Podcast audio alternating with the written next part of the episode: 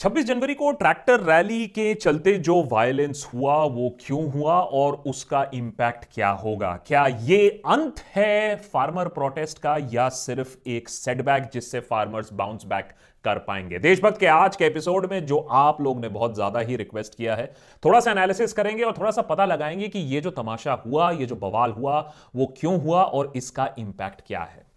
छह पॉइंट है। शुरुआत करते हैं पॉइंट नंबर वन से, और वो बहुत ही ज़रूरी है राइट इन द बिगिनिंग ये आपको समझाने के लिए कि बॉस इसमें कोई दो राहें नहीं है, इसमें कोई इफ्स एंड बट्स नहीं है, जैसा कि हम देशभक्त में कहते हैं कुछ कुछ चीज़ों की बोथ साइड्स नहीं होती हैं। जो वायलेंस हुआ नेशनल कैपिटल में, उसकी कोई बोथ साइड्स नहीं है। हम बोल सकते हैं कि हाँ, दो महीनों से फार्मर्स कड़कड़ाती हुई ठंड में, बारिश में मर रहे थे, सौ से ज़्यादा फार्मर्स मर चुके हैं गवर्नमेंट की सिचुएशन ऐसी है कि वो बात नहीं सुन रही है फार्मर्स की, वगैरह वगैरह। लेकिन ये जो वायलेंस हुआ, वो उससे जस्टिफाई नहीं होता है। जो दृश्य हमने देखे, जो रेड फोर्ट में हमने मार पिटाई देखी, जो ट्रैक्टर चलाए जा रहे हैं पुलिस ऑफिसर्स के सामने सामने से वो बाल बाल बच रहे हैं, जो तलवारें निकल रही हैं, जो लठ निकल रहे हैं, उसका कोई जस्टिफिकेशन नहीं है। वायलेंस हुआ था, शर्मनाक है, और इसका बहुत बड़ा खामियाजा फार्मर्स को और उनके लीडर्स को भुगतना पड़ेगा। वो न्यूटन ने कहा था ना every action has an equal and opposite reaction जहाँ तक सरकार की बात है every action has an equal and disproportionate and unequal reaction और वो अनईक्वल रिएक्शन हमें ऑलरेडी दिखना शुरू हो चुका है।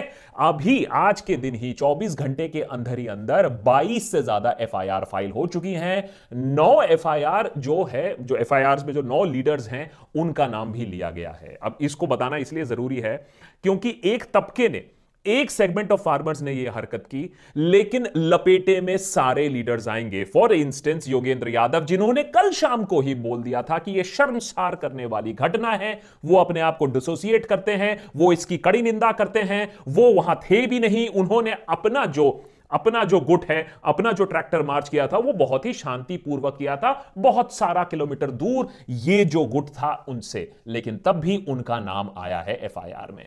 सो फ़र्स्ट पॉइंट वायलेंस हुआ था, और अब वायलेंस का खामियाजा, ये फार्मर लीडर्स को और इस पूरे प्रोटेस्ट को भुगतना पड़ेगा। Point number two loss of moral high ground खंबे पे चढ़ के आप हाई ग्राउंड पे तो पहुँच जाओगे।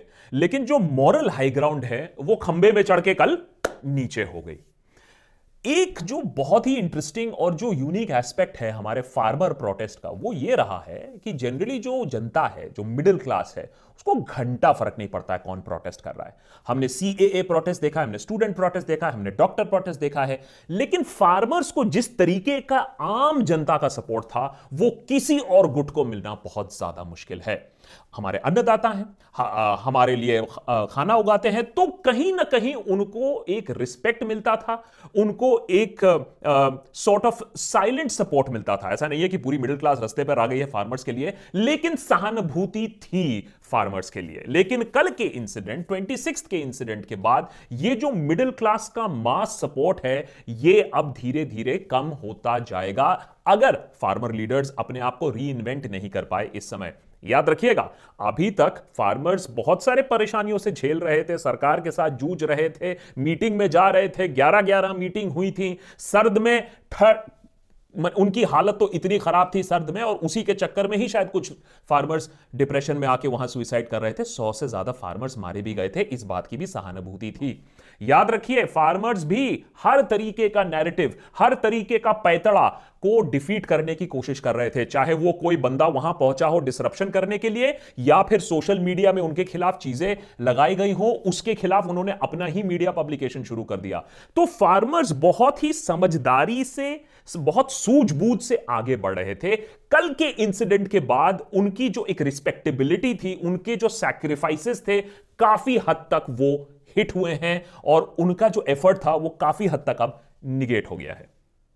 पॉइंट नंबर तीन मीडिया नैरेटिव अब देखिए, ऐसा आपने कब देखा है, कौन से प्रोटेस्ट में देखा है कि सरकार एक्चुअली अपने ऊँचे कुर्सी से उतर के निगोसिएशन करना चाहती है 11 राउंड निगोसिएशन करना चाहती है, सुलह करना चाहती है। 1.5 ईयर्स के लिए यह भी ऑफ़र कर दिया गया था कि हम फार्म बिल्स होल्ड पे डाल देंगे। बस वापस लेने की देरी थी, बस वो एक फाइनल पुश की देरी थी, वो नहीं हो पा रहा था, लेकिन बात यहाँ तक पहुँच गई थी।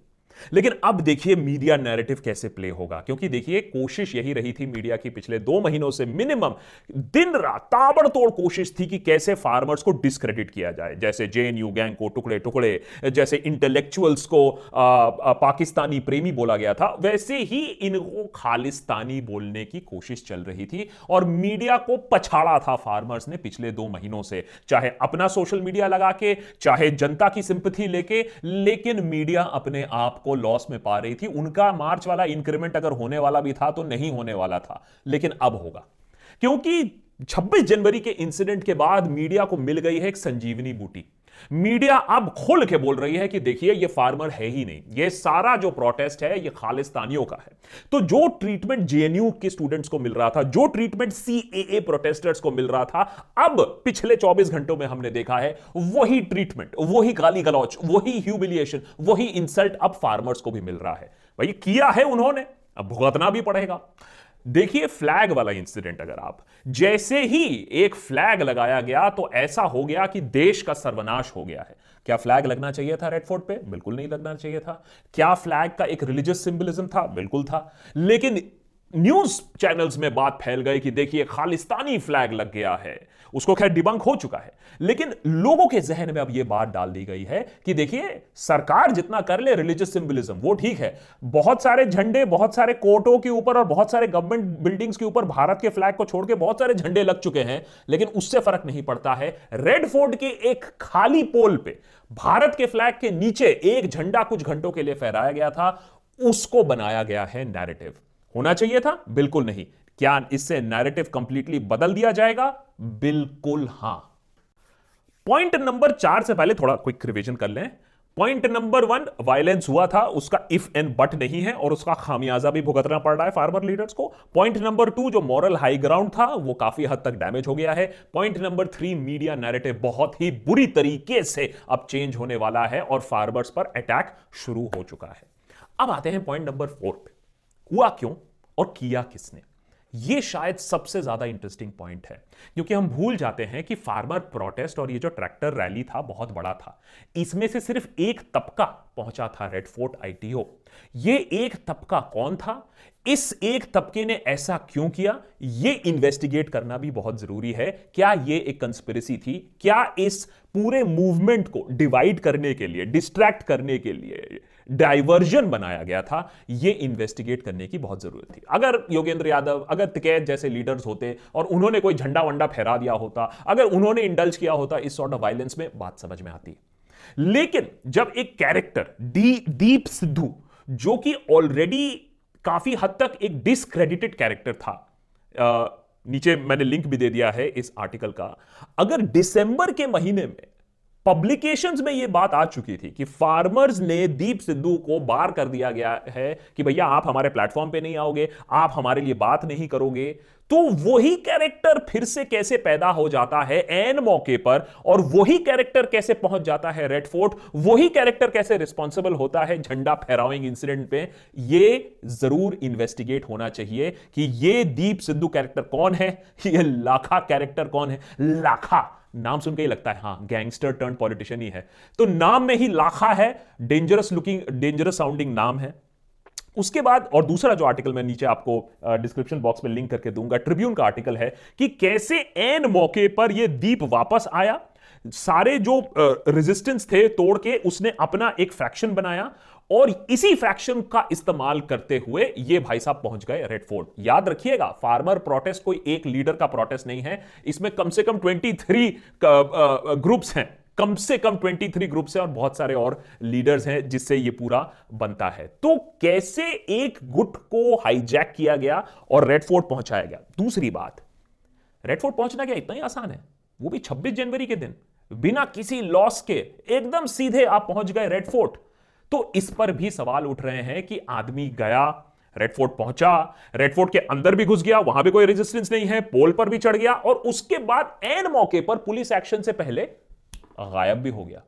तो ये सारी चीज़ें इन्वेस्टिगेट करने की ज़रूरत है, क्योंकि जब ये सारा कांड हुआ और फार्मर्स ने दीप को पकड़ा और पूछा कि ये सारा कांड कैसे हुआ, तुमने किससे पूछ के किया तो भाई साहब भाग डी के बोझ उसका भी वीडियो फुटेज है।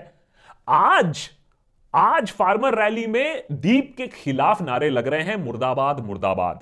लेकिन शायद little too late in the day लेकिन इसमें पुलिस इन्वेस्टिगेट करेगी या फार्म लीडर्स को खुद ही इन्वेस्टिगेट करना पड़ेगा यह देखने वाली बात है। क्योंकि अगर कंस्पिरेसी सामने आती है तो शायद कुछ सेविंग ऑफ़ फेस होगा।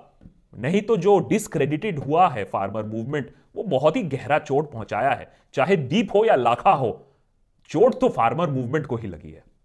पॉइंट नंबर फाइव पे आते हैं और शायद यहाँ थोड़ा सा पावर और सक्सेस के वजह से जो एरोगेंस आ जाता है लीडर्स में, वो हमें फार्म लीडर्स में भी देखने को मिला था। 26 जनवरी का ट्रैक्टर रैली वैसे में ही एक बहुत ही डेंजरस मूव था, क्योंकि देखिए क्लैश तो होने वाला था सरकार और ट्रैक्टर रैली के नहीं, वहाँ तो ये जीतेंगे। बात थी नेशनलिज्म की, जिस दिन पूरा दुनिया आपको देख रहा है, उसी दिन आप ट्रैक्टर घुसा रहे हो नेशनल कैपिटल में। तो ये चीज़ तो उनको मालूम होनी चाहिए थी कि ये बहुत ही रिस्की मूव है बैकफायर कर सकता है। इसके बावजूद ऐसा कैसे हो गया कि फार्म लीडर्स सोते रहे? उनको नहीं मालूम था कि उनके बीच में ही ऐसा कुछ फूट पड़ रहा है। खबर तो यह भी आई है कि सिंगू बॉर्डर को पाँच बजे ही खोल दिया गया था, जब दीप और लाखा जी अपने आप दस बजे के शेड्यूल टाइम से पहले ही निकल पड़े थे। तो उस समय फार्मर लीडर्स ने ये क्यों नहीं अनाउंस कर दिया? ऐलान कर दिया रेड अलर्ट साउंड कर दिया पुलिस वालों को फ़ोन कर दिया कि भाई साहब हमारा एक गुट निकल चुका है हमारी उससे कोई रिस्पॉन्सिबिलिटी नहीं है वो हमसे जुड़े हुए नहीं है। एक प्रेस कॉन्फ्रेंस करने की ज़रूरत थी फार्मर लीडर्स को कि कह, कहते कि जो इस रूट पे जा रहे हैं वो हमारे साथ नहीं है तो इतनी छीछा लेदर जो पूरी फार्म मूवमेंट की हो रही है वो शायद नहीं होती। दूसरी बात अगर इतना ही प्रॉब्लम था दीप और लाखा और ऐसे फ्रैगमेंटेड एलिमेंट्स को लेके तो आप एक प्रेस कॉन्फ्रेंस कर देते। आप तो बहुत मीडिया सेवी हो, आपके पास तो अपना आईटी सेल है, आप तो अपना ट्रॉली टाइम्स न्यूज़पेपर भी चलाते हो। तो ये बात क्यों नहीं रख पाए पूरे दुनिया के सामने कि आप ही के अंदर फूट है, आप ही के अंदर 100 परसेंट यूनिटी नहीं है, लोग उसको ज़्यादा अप्रिशिएट करते। आज बिकॉज़ आपने ये चीज़ पहले नहीं रखी थी, पूरा का पूरा फार्मर मूवमेंट इसके वजह से इंपैक्ट हुआ है और आप लोग सारे लोगों के ऊपर भी एफआईआर आ चुका है। तो यहाँ लीडरशिप फेलियर भी बहुत बड़ा रोल प्ले करता है। सो फाइनली अहम सवाल जिससे हमने बात शुरू की थी कि क्या ये एक सेटबैक है या हम यहाँ से फार्मर मूवमेंट का अंत देखेंगे, यहाँ से फ्रैगमेंटेशन देखेंगे, यहाँ से process of discrediting of the entire farmer movement देखेंगे। कॉम्प्लिकेटेड सवाल है, लेकिन पहले तो ये हमें समझ लेना चाहिए कि ट्वेंटी जनवरी इस फार्मर मूवमेंट का पीक भी रहा है। अगर शर्मशार करने वाला इंसिडेंट भी था तो पीक करने देने वाला इंसिडेंट भी था, क्योंकि सरकार के आंकड़ों के मुताबिक एक लाख से ज़्यादा ट्रैक्टर्स इस ट्रैक्टर रैली में शामिल होने के लिए आए थे, जो दिल्ली में घुसे भी नहीं थे। 25-25 किलोमीटर की लाइनें बनी थी। तो आप सोचिए, पंजाब, हरियाणा, राजस्थान, उत्तर प्रदेश कहाँ कहाँ से लोग आए? इतना बड़ा जमावड़ा नेशनल कैपिटल में लिविंग मेमोरी में तो नहीं है। शायद हमारे इंडिपेंडेंट इतिहास में भी नहीं है। इतना बड़ा जमावड़ा of tractors in the national capital तो ये एक सक्सेस भी रहा।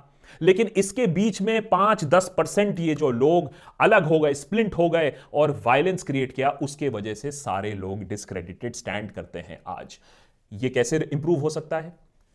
एक तो है कि फार्मर मूवमेंट्स फार्मर लीडर्स ने पहले ही अपने आप को डिस्क्रेडिट अपने आप को डिस्टेंस करना शुरू कर दिया है। वो समझ रहे हैं कि पूरा मूवमेंट डिस्क्रेडिट हो रहा है। लेकिन उनको इससे आगे बात करनी होगी। दीप और लाखा जैसे लोगों को पकड़वाना होगा। उनके पीछे जो मंशा थी, जो कंस्पिरसी थी, उसको एक्सपोज करना होगा। अपना पक्ष लोगों के सामने फिर से रखना पड़ेगा। फिर से जो मिडिल क्लास और ऑर्डनरी सिटीजन में जो एक सपोर्ट बेस था, उसको रीजेनरेट करना पड़ेगा। और याद रखिए, सबसे बड़ी प्रॉब्लम अब अगर सरकार पीछे हटती है। अब अगर सरकार कहती है, हम फार्म बिल वापस ले रहे हैं तो सरकार के जो समर्थक हैं, वो बोलेंगे कि देखिए, आपको तो ब्लैकमेल किया गया। आप तो प्रेशर में आके, आप तो वायलेंस देख के आप बैकअप कर रहे हो। तो दुख की बात यह है कि अब फार्म बिल वापस लेना, अगर हाइपोथेटिकली भी सरकार चाहे, अब वर्चुअली नामुमकिन हो गया है। तो फार्म मूवमेंट को अब अपने आप को, सारे लीडर्स को साथ में बैठ के अपने आप को री करना पड़ेगा, एक कॉमन फ्रंट बनाना पड़ेगा लीगल चैलेंजेस संभालना पड़ेगा क्रेडिबिलिटी रेप्यूटेशन डैमेज संभालना पड़ेगा, फिर ही बात आगे बढ़ पाएगी। तो सेटबैक है, अंत है कि नहीं है, ये लीडर्स कैसे बिहेव करेंगे और सरकार का अब कितना प्रेशर आएगा, वो डिसाइड करेगी। नेता टाइप आधा काम मत करो सब्सक्राइब के साथ साथ बेल आइकॉन भी दबाओ।